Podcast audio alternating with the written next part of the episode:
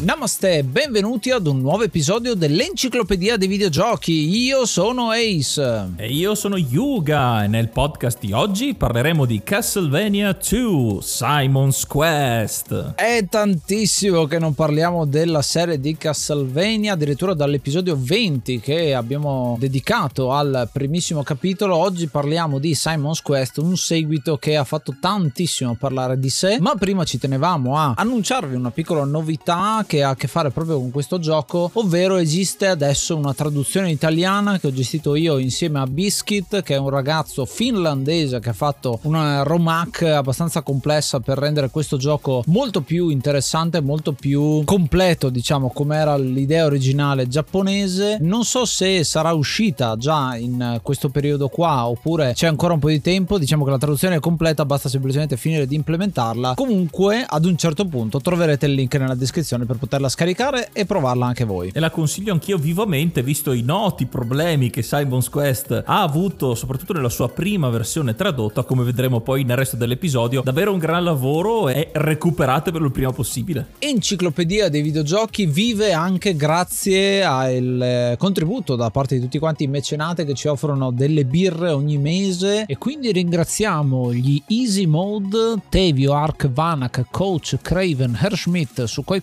47, El Nick, Stonebringer, Grey Fox, Nikius, Shiny e Bario e in normal mode Ray Canter e Growl. Grazie, grazie a tutti quanti. Cin cin, sediamoci a tavola e brindiamo con la birra. Trovate tutto su enciclopedia dei videogiochi.it se volete darci una mano. Ma oltre alla mano potete darci anche la vostra voce, perché sempre su enciclopedia dei videogiochi.it avete i link da seguire per lasciarci i vostri messaggi vocali riguardo i vari episodi, i vari giochi che trattiamo, che loro stessi potranno essere essere inseriti a loro volta nell'episodio stesso, andando a arricchire ancora di più ogni pagina dell'enciclopedia. Ciao a tutti.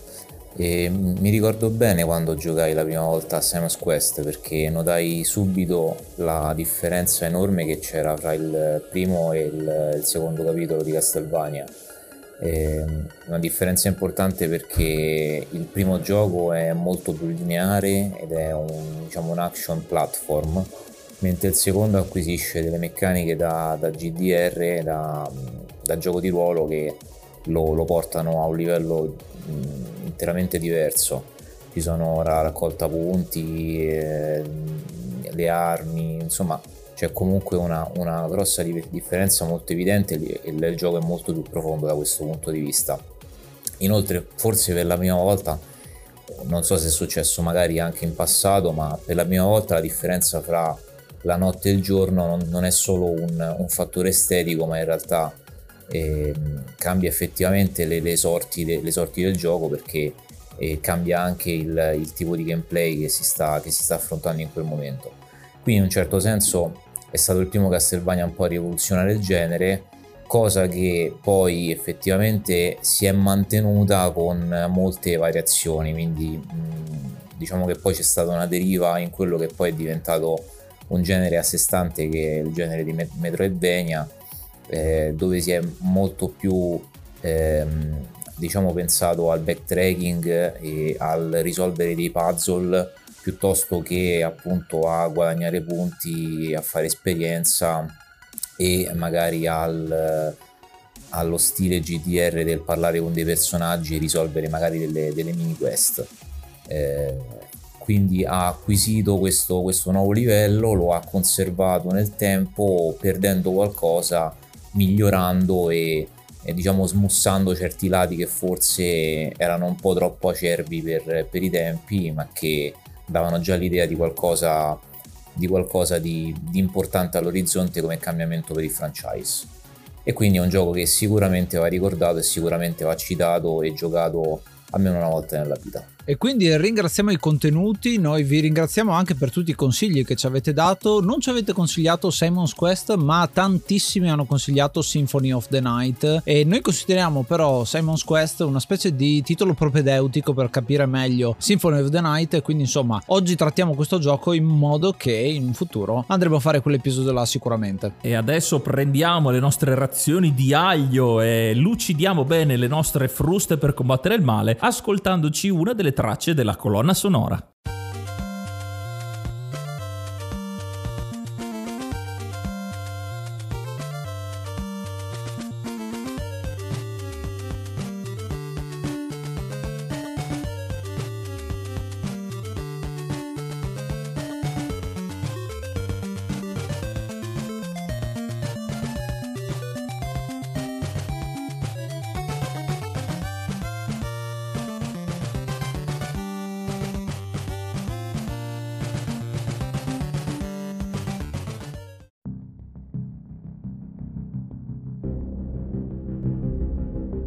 Gioco di oggi è Castlevania 2 Simon's Quest, un gioco del 1987 sviluppato e pubblicato dalla storica e indimenticabile Konami ed è uscito inizialmente per Famicom Disk System e poi ovviamente per la versione occidentale per Nintendo Entertainment System, il primo Nintendo, il primo NES. È un platform di base ma come già anticipato da Ace questo gioco che come è successo ad altri giochi di quegli anni essendo un seguito di un gioco leggendario per questa console console decidono di stravolgere le cose andando a utilizzare delle idee innovative per cambiare appunto l'esperienza di gioco. Quindi Simon's Quest non è effettivamente solamente un platform, ma comincia ad avere anche delle caratteristiche di gioco di ruolo, di RPG. Una cosa strana che succede nelle trilogie sul primo Nintendo è che il secondo gioco è molto diverso dagli altri. Lo vedremo con Fire Emblem, lo vedremo con Zelda anche, che non è una trilogia su NES, ma sicuramente il secondo è molto diverso dal primo titolo e succede anche con Simon's Quest. Diciamo che non c'è voglia di adagiarsi sugli allori con i seguiti e questo è una cosa che viene fuori proprio dallo stesso Hitoshi Akamatsu, direttore dei primi tre Castlevania appunto su NES e che qui nelle interviste ha sempre citato un gioco che cita è Maze of Gallius o Nightmare 2 con la K iniziale non con la N come ispirazione piuttosto che Metroid che solitamente è quello che è un titolo un po' più famoso con una mappa estesa, una situazione non lineare come ispirazione, diciamo che c'è qualcosa di Metroid indirettamente in questo titolo e ovviamente l'ottica moderna è quella di associare Metroid a Castlevania nelle famose Metroidvania. Sono qua le origini che poi verranno codificate al meglio in Symphony of the Night qualche anno più avanti e che qua insomma mostrano le prime caratteristiche interessanti. Simon's Quest è forse il gioco più famoso per l'introduzione di questo iniziale stile che poi sarà chiamato Metroidvania, però una, un primo prototipo, se vogliamo chiamarlo, di questo sistema di gioco è la versione di Castlevania per MSX2 chiamato Vampire Killer che introduceva, prendendo il primo gioco, l'originale, introducendo i primi elementi RPG in modo che poi siano stati presi per questo secondo capitolo. Quindi possiamo vedere già l'evoluzione, questo Castlevania 1 e mezzo, se vogliamo chiamarlo così. Un altro punto fondamentale, punto di forza della serie di Castlevania, e in questo caso in Simon's Quest non poteva mancare, era ovviamente ovviamente l'ottimo comparto audio, l'ottima musica e gli ottimi temi musicali che compongono la colonna sonora come avrete già sentito poco fa. Il compositore Keiichi Matsubara sforna dei titoli indimenticabili tra cui Bloody Tears che è forse il tema più famoso di questo secondo capitolo e che incorpora sempre di più questo stile gotico, un po' horror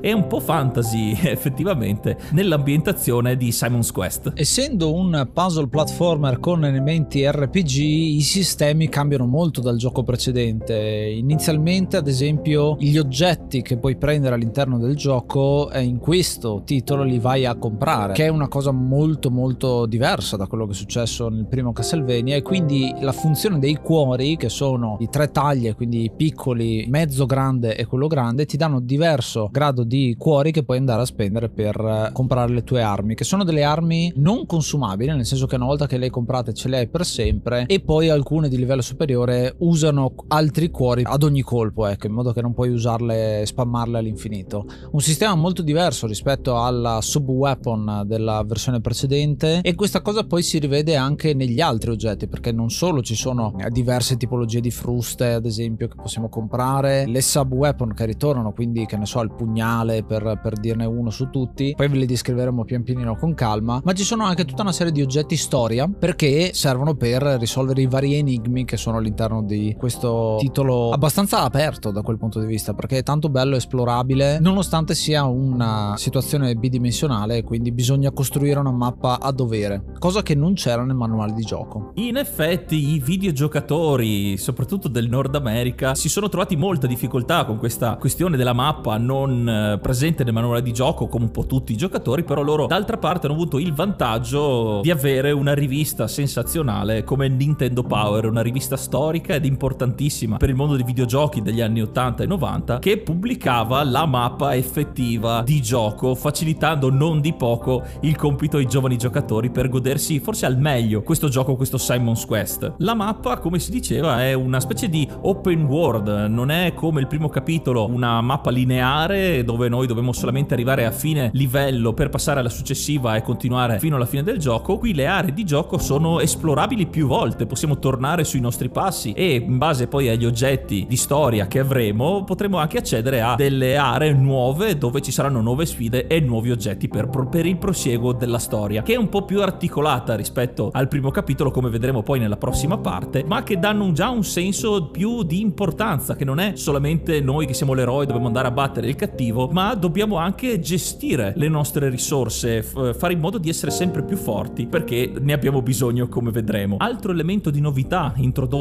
in Castlevania 2 è anche il sistema di livellamento parliamo dopo tutto di una dose di giochi di ruolo di RPG consistente infatti sconfiggendo i nemici e raccogliendo i cuori che ci servono per comprare e usare le armi secondarie hanno anche lo scopo di farci aumentare di livello dopo averne raccolti una determinata quantità. Sarà utilissimo livellare soprattutto perché ci permetterà di ristabilire la nostra salute e ci farà diventare anche più forti e resistere meglio ai colpi dei nemici. Particolarità però che sembra un dettaglio abbastanza insignificante ma in realtà è molto importante per un certo tipo di realismo e per non fare l'exploit dei giocatori rompendo un po' il gioco, limita molto il farming perché nelle fasi magari iniziali dove i mostri, i, i nemici sono relativamente facili una volta che avremo cominciato a livellare, dopo un po' non ci faranno più prendere esperienza e saremo costretti, giustamente con il prosieguo della storia, a visitare nuove zone con nemici più forti che in quel caso sì faranno in modo che possiamo proseguire anche con il nostro level up. E questo ha pienamente senso in un gioco che è fatto con un sistema del tempo, non solo un ciclo giorno-notte con 12 ore di sole e 12 ore di eh, buio, dalle 6 alle 18 e viceversa, ma con uno scandire di giorni. Qua stiamo parlando di un eh, Simon afflitto da una maledizione e quindi meno tempo ci mette più abbiamo un finale positivo. Ci sono tre finali in questo gioco, se stiamo sotto gli 8 giorni, quindi se finiamo entro il settimo giorno, tra l'8 e il 15 abbiamo una seconda tipologia di finale e poi sopra il quindicesimo giorno abbiamo il terzo finale, quello più brutto di tutti e tre, anche se qua cominciano ad esserci alcuni dettagli da punto, dal punto di vista della traduzione, sembra che nella traduzione inglese il finale dopo i 15 giorni sia costruito come se fosse il migliore, ma in realtà non è così, è proprio un difetto di traduzione e di considerazione. Andando a vedere quello che è il testo originale in giapponese ritradotto nelle varie lingue si capisce, insomma, vi spiegheremo poi quando faremo la parte spoiler con uh, tutto quanto alla storia. È una di quelle piccole cose di frustrazione che viene fuori dalla traduzione, così come tante cose vengono criticate di questo gioco dal punto di vista della frustrazione. Il ciclo giorno-notte è scandito da una famosissima frase che annuncia la notte dicendo What a horrible night to have a curse. Otto parole che sono molto molto un text scroll abbastanza lento che spezza l'azione di gioco, ma il gioco non è fatto per essere un gioco d'azione, è proprio un puzzle platformer. Ci sono anche delle versioni di questo titolo che semplicemente velocizzano questa transizione. A volte sono anche seamless, quindi senza neanche che appaia il testo, ma sicuramente è una grande evoluzione tecnica che cercano di mettere in questo titolo, questo ciclo giorno-notte, perché appunto poi cambiano le meccaniche, i nemici sono più forti di notte, le città sono chiuse di notte, quindi devi riaspettare il giorno ed essere consci di quanto tempo abbiamo ancora a disposizione, perché beh, mettendo in pausa il gioco possiamo vedere l'ora di gioco, ci può far pianificare determinate strategie. È tardi, vado in una città per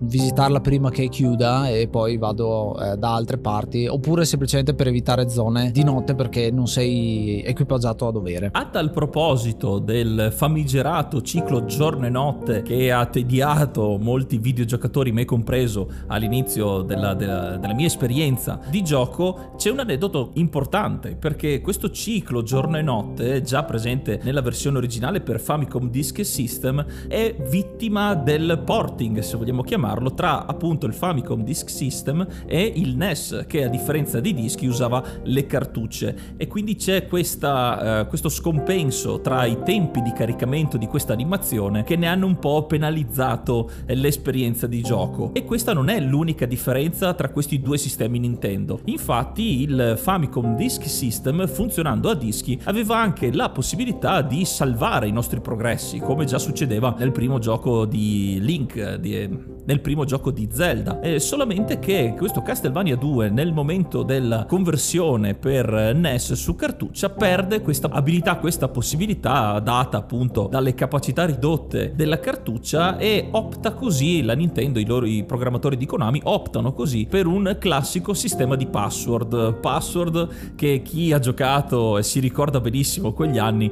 erano estremamente fastidiose perché non erano le classiche password da 2-3 lettere e, e numeri, ma erano lunghissime a quel tempo e neanche Castlevania campa alla maledizione di questo metodo di salvataggio eh, tra molte virgolette. C'è da dire che però Castlevania 2 è molto più facile dal punto di vista gameplay rispetto all'1. Ci sono meno nemici a schermo sicuramente, una formula diversa, insomma è proprio uno stile diverso di creare il gioco. Il gioco ha tre vite a disposizione e ogni volta che si muore si rinizia esattamente nel punto in... Eh, si perdono i cuori, questa è forse la cosa frustrante, ma poi continua e sono infiniti, quindi in realtà uno può metterci tutto il tempo che vuole a finire questo gioco, previa il fatto di avere il finale peggiore, perché ci metti molto ma molto più tempo, perché vuol dire che devi recuperare tutti i cuori, eccetera eccetera. Perché le cinque armi che compongono il nostro arsenale sono la frusta, che poi può diventare la frusta spinata, la frusta di catene, la Morning Star, che era nella Castlevania 1 l'arma arma più forte, ma qua c'è un debutto con la frusta infuocata che non va neanche comprata, ma è semplicemente un upgrade mezzo segreto in un certo senso. È un po' difficile da arrivare a prendere questo upgrade, ma ciascuno di essi è praticamente un raddoppio di potenza rispetto alla versione precedente, quindi un fattore di scala molto alto, soprattutto perché visto che il piazzamento dei nemici è sempre lo stesso, rischi di andare in zone dove i nemici sono veramente molto più forti, basta pensare alla primissima zona, se vai a sinistra ti trovi dei nemici che ci metti 8 colpi per ucciderli mentre invece con le armi in upgrade cominci a one shotarli e, e sai insomma che stai andando nella direzione giusta. È un elemento di design che è molto sottovalutato negli open world anche e altrove, dove pian piano ti guidano a una serie di nemici che sono fattibili per eh, farti evitare di girare a caso in giro per la mappa. Ma Castlevania 2 non sarebbe un gioco figlio dei suoi anni se non avesse anche segreti al suo interno, non solo oggetti comprabili comprabili o ottenibili con degli scambi o con degli upgrade, ma ovviamente ci sono anche oggetti da scoprire. E nella sua seconda incarnazione, questo Simon's Quest, troviamo in realtà degli oggetti che ci servono, sono quasi fondamentali, almeno con le prime versioni del gioco, con le traduzioni ancora dubbie su quello che eh, doveva essere l'obiettivo di gioco, troviamo degli indizi, ce ne sono ben 13, sono dei libri che una volta collezionati e li troviamo eh, come nel classico, nei, negli altri classici giochi di Castlevania rompendo alcune pareti eh, di gioco dove si trovava eh, ad esempio il pollo per l'energia che ci danno dei piccoli indizi fondamentali però per il prosieguo come dicevo il, forse il più eh, ricordato il più infausto eh, del, del, dei segreti per andare avanti se possiamo chiamarlo segreto era quello di inginocchiarsi davanti a un muro senza uscita avendo equipaggiata gemma eh, una delle gemme a disposizione la gemma rossa.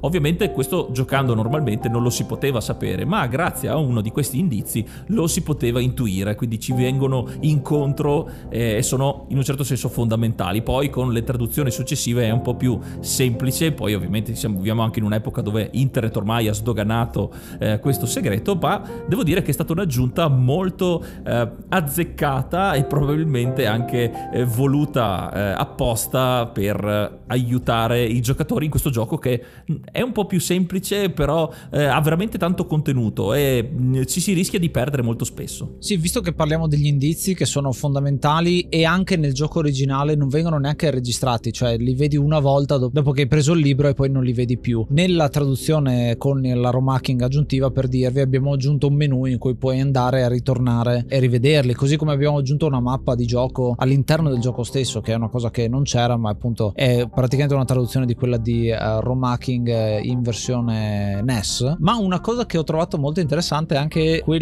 che affligge sostanzialmente la serie di Castlevania da sempre, ovvero la censura. Visto che il tema religioso è molto importante, essendoci Dracula, essendoci il diavolo e uh, tutta una serie di simbolismi religiosi, eh, se vi ricordate in Castlevania 1 c'era il boomerang, che in realtà è una croce chiaramente, che è stata rinominata. Qui alcune cose sono state tagliate, ad esempio il fatto che quando entri in una chiesa, che è uno dei pochi modi per potersi curare, perché non ci sono i polli come nell'uno, il prete ti benedice letteralmente, mentre nella versione inglese ti dice sì, stai qua per un po' e basta. Nella traduzione abbiamo voluto rimettere, diciamo, questa benedizione, così come ad esempio uno degli oggetti è la croce, non è stata ritradotta in questo caso come boomerang, che abbiamo voluto tenere. L'iconografia di Dracula continua ad esserci e c'è una cosa molto interessante che ho trovato ricercando il gioco, perché la cover originale del titolo, il box art sia giapponese che americano, vede questo Simon, lo vedrete anche nella copertina di questo episodio, con la sua, la sua frusta e sullo sfondo un Dracula che sta eh, su un balcone del suo castello. Quell'immagine specifica è presa, copiata paro paro alla copertina di Ravenloft, una delle prime ambientazioni per uh, Advanced Dungeons and Dragons, la seconda edizione del famoso gioco di ruolo. Questa cosa poi è stata censurata, cioè è stata tolta la parte di sfondo nella versione europea del titolo. È un piccolo fatto interessante secondo me di questa copertina e un altro modo insomma per dare l'immagine iconografica di questo, di questo Dracula che è bello come personaggio, è una storia molto interessante e qui è centrale proprio eh, nella, nella trama. Gli oggetti secondari che si uniscono al nostro armamentario sono divisi in due categorie, quelli che ci servono come armi secondarie e per eh, i bonus e altri invece oggetti più di storia che ci aiutano e sono fondamentali comunque per eh, andare avanti nella nostra avventura. Eh, partiamo dal pugnale che può diventare pugnale d'argento e pugnale d'oro e ci saranno donati o sconfiggendo nemici o scambiando l'aglio che è un altro oggetto che troviamo e possiamo comprare lungo il gioco e che possiamo usare come moneta di scambio oltre alla sua utilità nel bloccare i nemici. Avremo l'acqua santa che forse è un oggetto più iconico, forse quello più forte e il più fondamentale per eh, superare i livelli eh, senza, troppe, senza troppi problemi perché l'acqua santa si fa danni al nemico ma sono davvero minimi, quello che fa l'acqua santa è lanciandola eh, su, da, di fronte al nostro cabino ci fa vedere passando attraverso i famosi buchi, i blocchi invisibili che altrimenti ci farebbero cadere al piano inferiore, un, un'arma, un oggetto che davvero è fondamentale. Altre armi secondarie sono il diamante, forse un po' meno utile perché è un proiettile che rimbalza sui muri, quindi ha una sua utilità soprattutto eh, con i pipistrelli e altre creature volanti, ma eh, dura dura davvero poco. La fiamma sacra, che è un altro oggetto famosissimo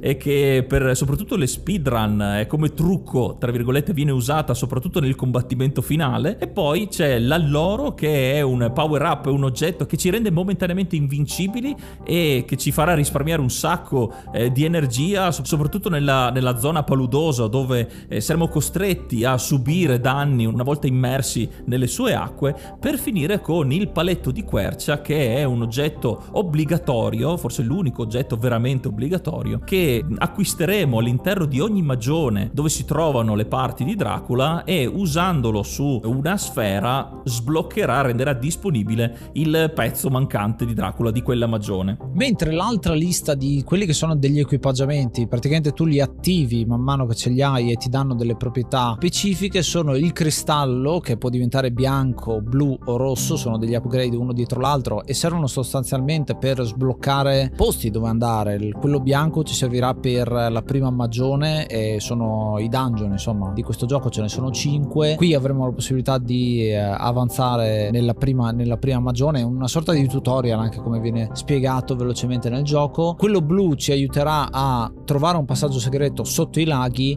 mentre quello rosso è quello che descriveva prima Yuga per il famoso tornado che ci porta in, in una delle ultime magioni, ecco. Oltre a questi ci sono i 5 pezzi del corpo di eh, Dracula, perché questo gioco si basa appunto sul recuperare le parti del corpo di Dracula per eh, scacciare la maledizione che affligge lo stesso Simon. Ciascuna di queste ha delle proprietà positive in un certo senso, anche se alcuni sono più forti degli altri. Sicuramente la costola è molto forte perché ti dà uno scudo che pare il, i proiettili, quindi puoi visitare delle aree in cui ci sono nemici che sparano molto facilmente, molto spesso, e poi via via insomma tutte le altre mentre hanno qualcosa che ha a che fare con la storia e sbloccano pian pianino la possibilità di esplorare tutta la mappa. Oltre a questa c'è una borsa di seta che in sostanza è un upgrade alla quantità di alloro e aglio che possiamo portare dietro, che sale da 4 pezzi a 8 pezzi che non è niente male, e infine la croce che è un uh, oggetto che otteniamo da uno dei due boss, mid boss, non Dracula come boss finale, che però ci serve per entrare nello stesso ultimo dungeon, quello di Castlevania. Insomma, avete visto come ci sono tantissimi sistemi messi all'interno di questo gioco. La cosa che ho trovato molto interessante è come il menu stesso del gioco in realtà queste informazioni le dia molto chiaramente. Poi nel manuale di gioco vengono date delle informazioni aggiuntive, anche se non tutte, ma almeno sapere che c'è qualcosa che questi oggetti fanno ti fa anche sperimentare ecco nel gioco per le run successive. Noi abbiamo cercato nella traduzione di dare tutte le informazioni che la versione originale giapponese voleva darti e quindi insomma essere preparato agli scontri successivi.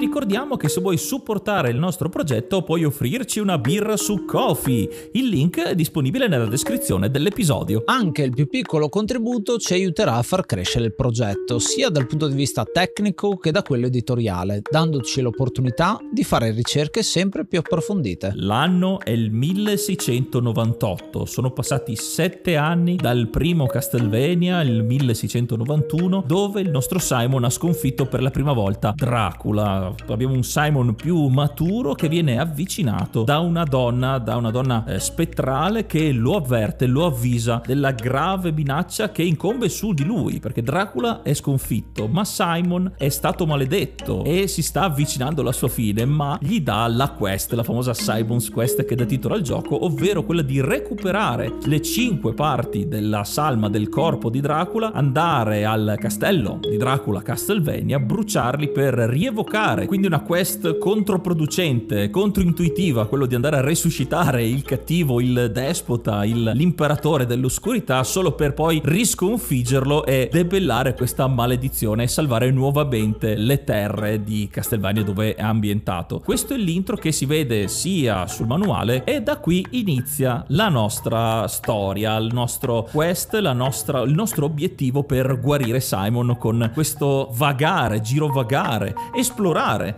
le terre circostanti che nel primo gioco non avevamo potuto per la modalità di gioco e questo amplia già da subito le enormi possibilità che abbiamo. Anche il solo passare nelle varie città esplorabili rallentasi il gioco, l'azione, ma come detto già da Ace non è questo il punto focale perché come succedeva anche in Adventure of Link, il secondo gioco della serie di Zelda, nelle città si può parlare, interagire con le persone e fare anche degli acquisti, nonché entrare nelle chiese per recuperare energia. Questa meccanica nuova, questo gameplay di gioco fa capolino già da subito dopo le prime schermate, facendoci capire che non stiamo giocando a un gioco come un altro. Il senso del villaggio di partenza, che è quello di Giova, è proprio darti l'impressione che la gente un po' ce l'abbia con te. Non è ancora che ti odia tantissimo come nelle città più avanzate, ma si vede che la famiglia Belmont, appunto tu sei Simon, è considerata un po' legata in qualche modo a Dracula e il sentore sentore insomma che qualcosa stia andando male visto che di notte ci sono gli zombie e ci sono tanti nemici in giro per tutta quanta la mappa forse è anche un po' colpa tua che non hai fatto nulla. E quindi Simon parte dal villaggio di Giova. Qui avremo possibilità di comprare il nostro primo cristallo bianco. E ad esempio potremo comprare anche la frusta spinata che io sconsiglio semplicemente perché più avanti ce n'è una che costa praticamente uguale e è un potenziamento già successivo. Parlando con la gente si vede anche qua altri difetti di traduzione. Alcuni sono sono anche voluti come difetti, nel senso che sono delle menzogne che ti dicono i vari personaggi del villaggio per cercare di depistarti, cercare di, mandare in, uh, in, zone insomma non, non consone. Ci sono alcune zone che sono sicuramente più difficili, ad esempio dal villaggio di Giova possiamo andare a destra, che è la via corretta, diciamo se vogliamo proseguire la storia, oppure a sinistra, dove solitamente vanno gli speedrunner perché si accumulano più velocemente i cuori, ma allo stesso tempo i nemici sono molto più difficili, che è anche il, dove sta il fiume morto, che è un fiume, ricordiamo che Simon non sa nuotare, quindi se tocca l'acqua muore e quindi è anche una zona abbastanza difficile da attraversare. Tutta questa prima parte di gioco ci fa esplorare, insomma, la, la foresta ad est, che è appunto la foresta di Giova. Ci sono anche i primi split, quindi non è tutto lineare, ma possiamo ad un certo punto andare in una caverna, ad esempio, per uh, esplorare zone nuove. Ci fa capire, insomma, come il mondo qua sia un pochino più aperto del solito. Arrivando al villaggio successivo, che è quello di Veros, troveremo il pugnale, la frusta di catene e il primo indizio che ci dice di usare il cristallo bianco proprio alla magione di Berkeley, che è la prima che andiamo ad affrontare. È la prima che troviamo lungo la strada. Usando questo cristallo bianco apparirà una piattaforma che ci permetterà di esplorare l'interno di questa magione. Queste magioni sono dei grandi dungeon, anche di discrete dimensioni, piene di nemici, dove il tempo non passa, cosa molto particolare accorgersi di questa cosa perché qui potremo fare il grinding se vogliamo evitare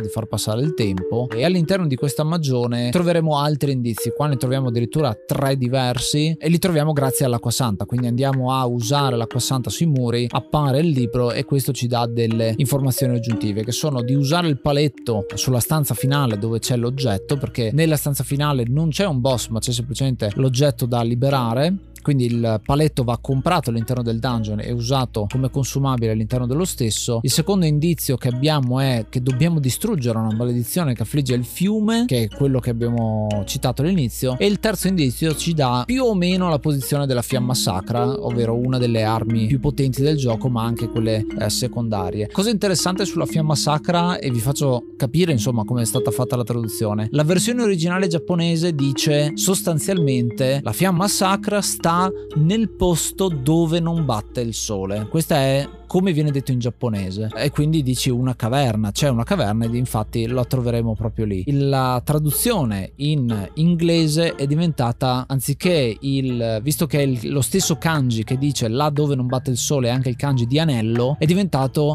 sta dentro un anello di fuoco e quindi questa è la traduzione sbagliata perché non c'è un anello all'interno del gioco ma è molto più avanti non c'entra assolutamente niente e quindi è proprio un depistare. Nella traduzione abbiamo cercato di dare qualche consiglio in più, la fiamma sacra sicuramente è un'arma molto molto utile e che eh, soprattutto libera dalle situazioni con tanti nemici che ci permetterà insomma di andare avanti ma la recupereremo tra poco. All'interno della magione troviamo la costola di Dracula che appunto ci dà lo scudo per parare i proiettili che ci vengono contro che troveremo nelle aree successive. Il nostro cammino prosegue attraverso la foresta Denis successivamente anche il sentiero di Davi dove effettivamente recuperiamo la fiamma sacra appena citata da Ace i nemici ovviamente sono più forti passando attraverso la foresta di Algiba troviamo un altro indizio, forse uno dei primi indizi controintuitivi per chi ha giocato il capitolo precedente. Come già citato da Ace, Simon in un certo senso non sa nuotare e a contatto con l'acqua perde la vita. L'indizio invece ci dice che usando il cristallo blu inginocchiandoci davanti al lago riusciremo invece a proseguire il nostro cammino perché quello che succede è appunto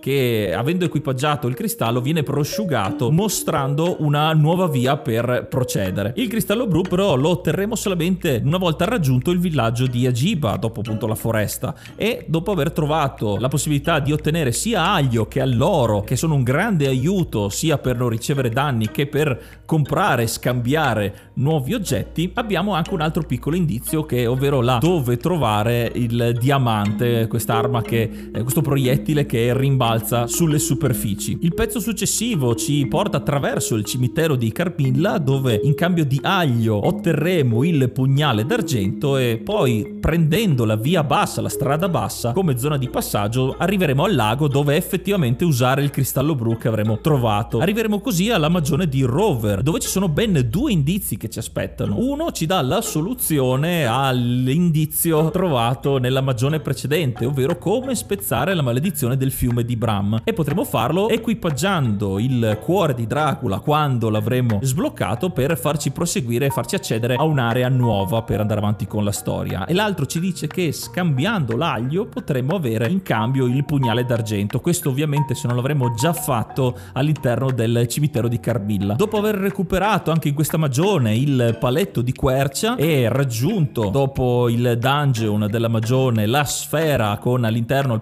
la parte successiva del corpo di Dracula, potremo ottenerla e ritroviamo, recuperiamo il secondo oggetto che è proprio il cuore di Dracula. Quindi vedete che la storia pian piano ci dà comunque una mano e ci dice inizialmente con questi indizi dove andare e ci dà esattamente l'oggetto che ci serve. La terza parte del gioco è quella per arrivare alla magione di Bram, forse anche una citazione a Bram Stoker, appunto l'autore della novella di Dracula. Una cosa molto interessante è che abbiamo esplorato tutta la parte est dal villaggio di Giova, quindi abbiamo visto le due magioni che stanno a destra, adesso in sostanza si tratta di ritornare indietro al villaggio di Giova e partire verso ovest. Con gli upgrade che abbiamo ricevuto fino adesso sarà molto più facile, la paluda Belasco dove ci sono eh, i nemici a, a due teste che sparano e quindi abbiamo almeno lo scudo se equipaggiamo la costola, sono nemici più forti ma comunque fattibili, fino ad arrivare al fiume morto. Il fiume morto ha questa maledizione con il traghettatore sopra e fondamentalmente ci manda in due parti diverse a seconda se abbiamo equipaggiato il cuore o meno. Equipaggiando il cuore arriveremo proprio alla magione di Bram, mentre andando in giro insomma nelle zone limitrofe raggiungeremo quella che è la palude di Jam ad esempio, che è una zona piena di blob, forse uno dei nemici più fastidiosi ed erratici del gioco perché veramente si muovono in maniera randomica fino a trovare il diamante di cui abbiamo parlato prima appunto che non è al picco Deborah come ci è stato detto erroneamente dall'indizio ma questo è proprio uno degli easter egg del gioco il fatto che ci sono indizi che non dicono esattamente la verità ma il diamante può servire insomma come arma nel momento del bisogno. Io non lo uso praticamente mai però c'è. Alla magione Bram la, la particolarità è quella di avere una stanza boss prima della stanza dove c'è l'oggetto. Come i classici Mega Man avevano la stanza chiusa con un boss all'interno in questo caso troviamo la morte che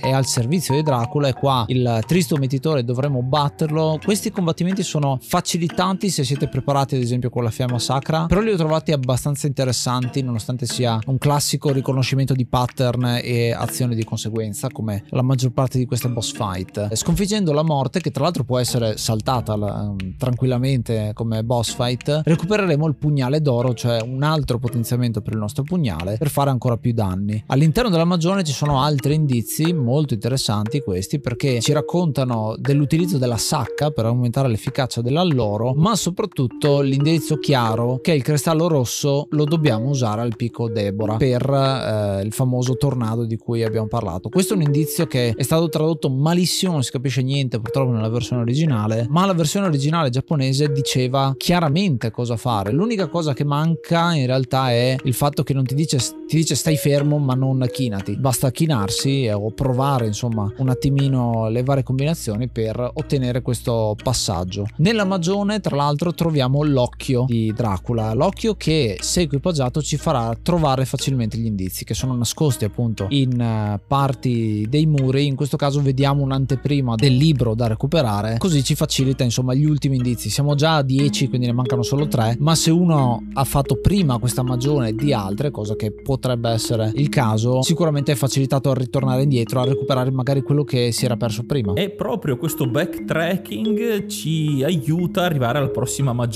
tornati infatti dal traghettatore in questo caso non avendo equipaggiato il cuore di Dracula ci porterà in un'altra parte del gioco attraverso il villaggio di Aldra dove sarà possibile ottenere il fatidico cristallo rosso fondamentale per il prosieguo. Passando poi per la foresta Sadam ci saranno altri blob, nemici volanti, i nemici cominciano a essere non tanto più potenti ma quanto più fastidiosi con il loro pattern e dovremo destreggiarsi, infatti l'alloro sarà fondamentale in alcune parti per velocizzare anche la nostra azione. Passeremo quindi attraverso il cimitero Storigoi dove sarà possibile avere dalla nostra la borsa di seta con l'aglio, questo oggetto come descritto prima che aumenta la capacità di questi due oggetti e che se non abbiamo ancora recuperato altri oggetti con il baratto in questo caso avremo più possibilità di portarci dietro questi elementi. Al successivo villaggio di Ondol riusciremo a recuperare l'arma più forte del gioco precedente, ritroveremo la nostra Morningstar e altro all'oro. La cosa particolare però di questo villaggio è che quasi tutte le persone con cui interagiremo, con cui parleremo, in un certo senso ce l'hanno con noi come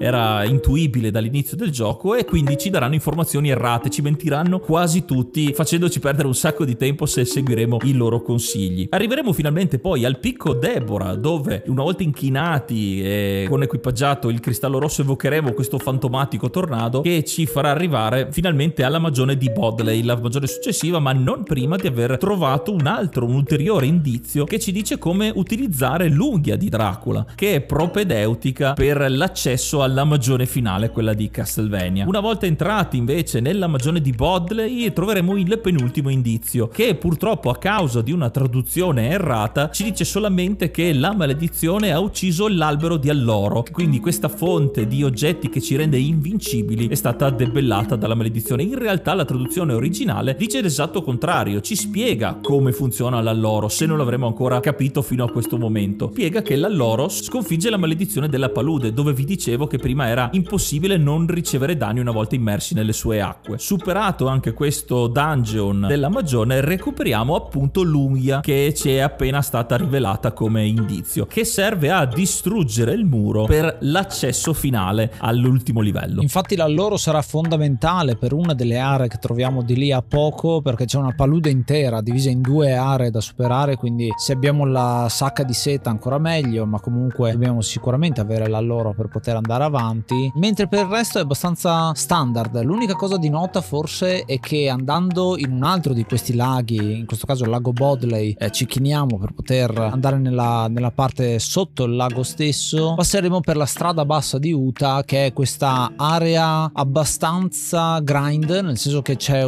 tutta una strada piena di nemici che però è skippabile se uno vuole e soprattutto se ha il cristallo, perché la funzione del cristallo bianco fun- c'è ancora, quella di far apparire piattaforme. Facendo insomma una serie di salti possiamo arrivare all'eremita che vive qua dentro, che è quello che ci potenzia la Morningstar nell'arma finale del gioco, cioè la Flame Whip, la frusta di fuoco magica che è ancora più forte, sicuramente è un toccasana per i boss che andremo ad affrontare. Superata appunto la palude di Joba, arriviamo alla magione La Ruba, l'ultima delle cinque magioni. Qua è anche molto grande questa situazione e il boss che c'è, il secondo boss che troviamo nel gioco è Carmilla, questo personaggio che stranamente è stata chiamata vampira nella versione del manuale di gioco, ma in realtà appunto è un personaggio che rimane iconico eh, nella serie di Castlevania e una cosa interessante è che l'ultimo indizio riguarda proprio lei, perché l'avremmo trovato poco prima in una delle foreste, il fatto che il pugnale d'oro è molto efficace con Carmilla, addirittura c'è scritto che il eh, pugnale d'oro può spegnere la vista di Carmilla, perché appunto se glielo lanci nell'occhio la blocca all'istante e basta un paio di colpi per buttarla giù. Molto bello perché questa cosa mi ha ricordato gli indizi che ne so per eh, sconfiggere i nemici elementali usando l'elemento opposto, ecco una cosa del genere che ci sta, ci sta molto bene ecco in questo titolo.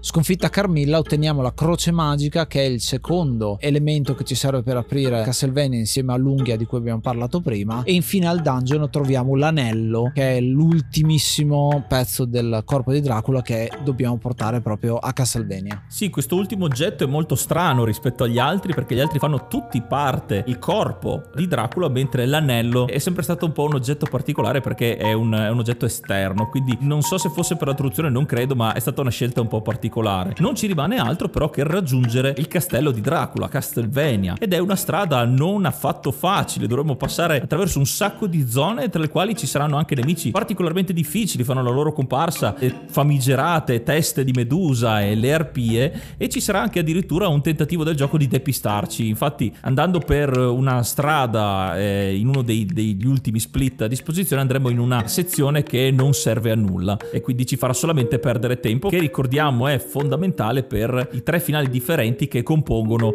la fine di questo gioco. Anche le interazioni nei villaggi sono più scarni perché eh, daranno ancora meno indizi perché ormai non, eh, non, forse non abbiamo neanche bisogno e ti dicono solamente l'importanza che ha la croce che hai recuperato battendo Carmilla. C'è l'ultima possibilità di curarsi con l'ultimo villaggio e la sua chiesa e successivamente passando attraverso il ponte nord, la foresta di Dora e dopo aver fatto anche degli incontri un po' eh, spettrali perché avvicinandoci al, al, castello di Dracula le cose si fanno sempre più tetre, infatti il villaggio di Yomi eh, che avrà una sola persona al suo interno, questo fantasma che ti chiede un po' eh, che, di fargli compagnia di rimanere con lei perché è rimasta da sola per poi finire nel cimitero di Vlad eh, sempre più orrorifico, è un'area particolarmente difficile e ostica. E ricordiamo che abbiamo avuto un'ultima possibilità di curarci, quindi eh, questo ultimo rush per arrivare al castello è veramente impegnativo,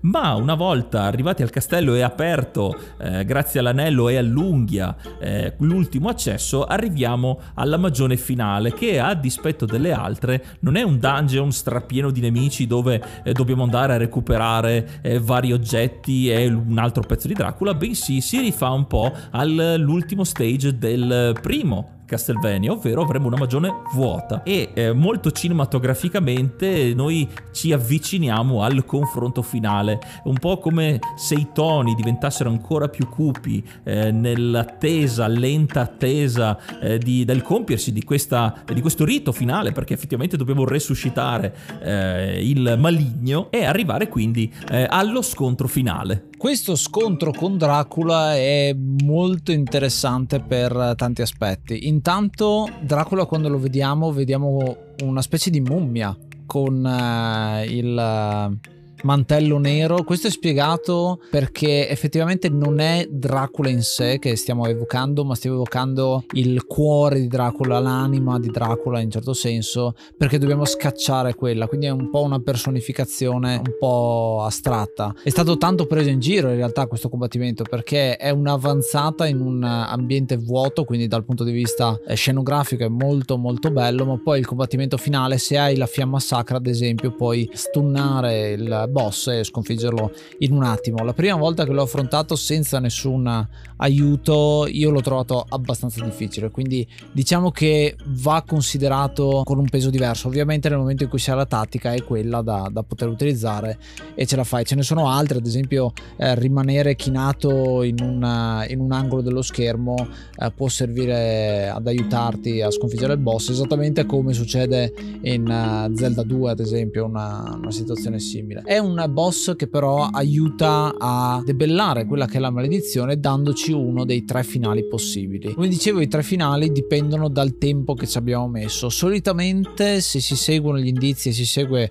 più o meno il playthrough che vi abbiamo fatto eh, ci si mette una decina di giorni se, se andiamo con molta calma e quindi avremo il finale di mezzo. Ma comunque partendo dal finale peggiore, quello dove ci si mette più tempo, appunto ci hai messo troppo tempo. Quindi la maledizione è si spezzata, ma allo stesso tempo Simon muore per le ferite ricevute dalla maledizione stessa. E quello che vediamo nella schermata finale è appunto la tomba in bianco e nero di Dracula e quello che viene le, che appare a schermo è una specie di epitafio, un elogio alla morte di ehm, Simon che viene ricordato comunque come l'eroe. È il finale peggiore perché appunto non sopravvive la stirpe Belmont da questa situazione. Il finale di mezzo, che è quello che quasi tutti hanno al primo playthrough di questo gioco è quello in cui sì, eh, c'è Simon eh, davanti alla tomba di Dracula dove Dracula è stato sconfitto, la minaccia è eh, stata debellata, ma lo stesso Simon morirà di lì a poco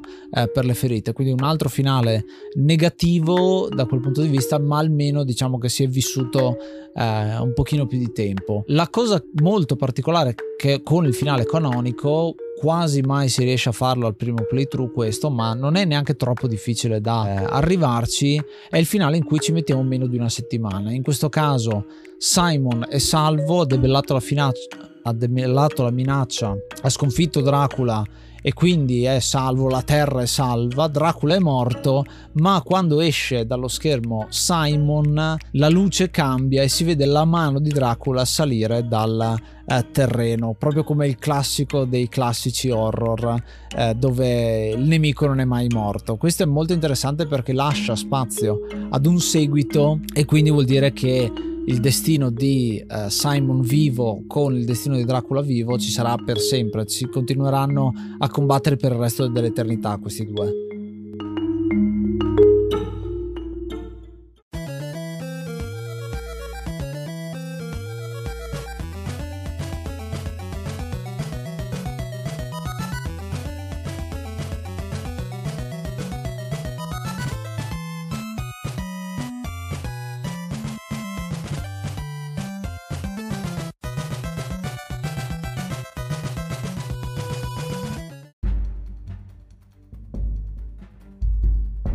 E questo era Castlevania 2 Simon's Quest, un gioco che come molti seguiti, eh, anche lo stesso Mario, che è l'ultimo che citerei eh, per questa lista, hanno osato, hanno tentato di osare stravolgendo le regole del gioco che eh, imponeva in un certo senso che eh, squadra che vince non si cambia. In questo caso la sfida è stata vinta perché Simon's Quest è rimasto nel cuore di tantissimi giocatori e io ho deciso di dargli 7 parti del corpo di Dracula su 10. Eh, questo gioco eh, ho pensato a lungo che voto dargli, eh, perché la mia esperienza è stata contaminata, è stata dettata un po' eh, dai problemi di traduzione. Le prime esperienze che ho fatto giocando a Simon's Quest non sono state delle migliori, eh, perché già dovevo abituarmi un po' al sistema di gioco, abituato al eh, puro platform del primo, e, e, molte volte spesso è accaduto di confondermi, dover rifare sempre le stesse, le stesse zone zone perché non capivo eh, dove andavo. Grazie però al lavoro della community e poi anche eh, ancora adesso lo stesso Ace con la traduzione, eh, mi sono goduto al meglio il gioco. Mi ero lasciato anche un po' co- condizionare dalle recensioni che ne parlavano male. Lo stesso VGN, Angry Video Game Nerd, è stata la prima recensione che ha fatto eh, descrivendo questo gioco come pessimo e in un certo senso un po' mi è rimasta perché la storia eh, del finale che eh, noi vinciamo, ma in, re- in, realtà facciamo resuscitare Dracula e, e, quindi siamo noi gli artefici del nostro, eh, del nostro, male. È una dicotomia interessante, però un po', un po', poco intelligente se la guardiamo sotto altri punti di vista. Quindi ero un po' condizionato, eh, rigiocandomi, rivivendo l'esperienza invece con come sarebbe dovuta essere, con eh, tutte le migliorie che negli anni sono state apportate, mi hanno fatto alzare decisamente il voto. E quindi Simon's Quest giustamente eh, ha un voto degno eh, eh, del suo predecessore e anche delle successive eh, incarnazioni di questa iniziale trilogia, ma che come sappiamo eh, dura ancora oggi. E, ed è innegabile che questa aggiunta degli elementi RPG eh, già sperimentata, ma che con Simon eh, vanno in auge, ha aiutato tantissimo a generare un uh, nuovo modo di interpretare questo tipo di giochi. Quindi davvero, davvero, davvero un grande titolo. E tu Ace invece cosa ne pensi? Io ho intenzione di dare a questo titolo 8 acque acque sante su 10. L'acqua santa è una delle armi più utili all'interno del gioco perché è l'arma di esplorazione, è quella che ti aiuta a scovare i negozi nascosti perché la gente ha paura di Dracula e quindi si è creata dei muri insomma per nascondersi e vendere eh, le, varie, le varie cose. Diciamo che c'è tanto di questo gioco che non è mai stato scoperto perché il titolo appunto con la traduzione un po' così di eh, Konami versione di Nintendo America insomma ha dato poca luce poco lustro a quello che questo gioco vuole proporre. È un gioco molto più maturo forse di Castlevania 1 che cerca di essere anche per un pubblico un pochino più grande del, del semplice vai in giro e uccidi gente ma qua c'è un pochino da pensare quindi lo, eh, lo apprezzo molto. Di contro è difficile insomma dargli un voto senza considerare appunto quello che è stato anche l'aspetto negativo di questa traduzione. Quindi un 8 sicuramente è un titolo che mi è piaciuto molto, ha delle parti molto migliorate rispetto al titolo precedente, ma appunto alcune che sono di difficile interpretazione che, che l'hanno un po' infastidito. Noi consigliamo di giocarlo nella versione se ce l'avete emulata e se uscirà la traduzione in italiano fatta da me e Biscuit la troverete appunto disponibile sicuramente. Altrimenti vi posso consigliare altre versioni che sono online, ad esempio la Rebitten è una sorta di remake fatto per sistemi PC che migliora migliora non, non, di poco insomma l'esperienza. È un titolo che comunque è fondamentale per la storia dei videogiochi perché ci sono quelle meccaniche di raccogli l'oggetto che ti serve per andare in una zona nuova che qua richiama molto quello che è stato fatto con Metroid e saranno le basi su cui poi Symphony of the Night crescerà e espanderà un genere che è molto popolare adesso quello dei Metroidvania. Basta pensare a Hollow Knight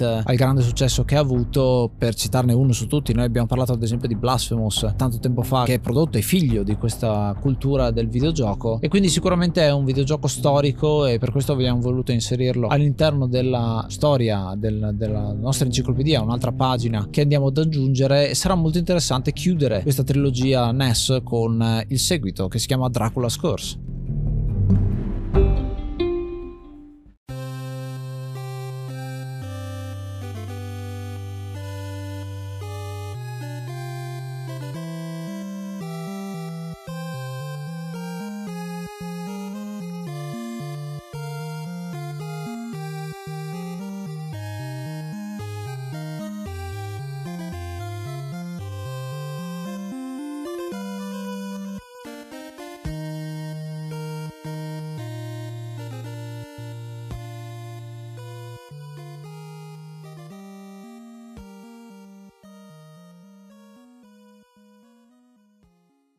anche per questo episodio è tutto. Noi come al solito vi ringraziamo per l'ascolto e vi ricordiamo che se ci sono giochi che volete che vengano trattati nell'enciclopedia di videogiochi che non fanno ancora parte delle molteplici pagine ormai che abbiamo scritto con le nostre voci e le vostre voci come abbiamo ricordato all'inizio episodio, potete farlo rispondendo alla domanda che trovate su Spotify nella descrizione dei vari episodi dell'enciclopedia. E visto che la maggior parte di voi ci segue su Spotify, lasciateci anche le 5 stelline, un voto che aiuta a far uh, conoscere ad altre persone questo podcast. Tantissimi ci scoprono grazie a Spotify, noi siamo super contenti di tutta la community che si sta formando di ascoltatori e anzi venite anche sul gruppo Telegram, ma lo conoscete molto bene, t.me slash enciclopedia dei videogiochi, se volete farvi una chiacchierata. Noi ci riascoltiamo al prossimo episodio e ascoltate l'enciclopedia dei videogiochi. Io sono Ace. Io sono Yuga. Namaste and be brave. Beep, beep. Beep, beep, beep.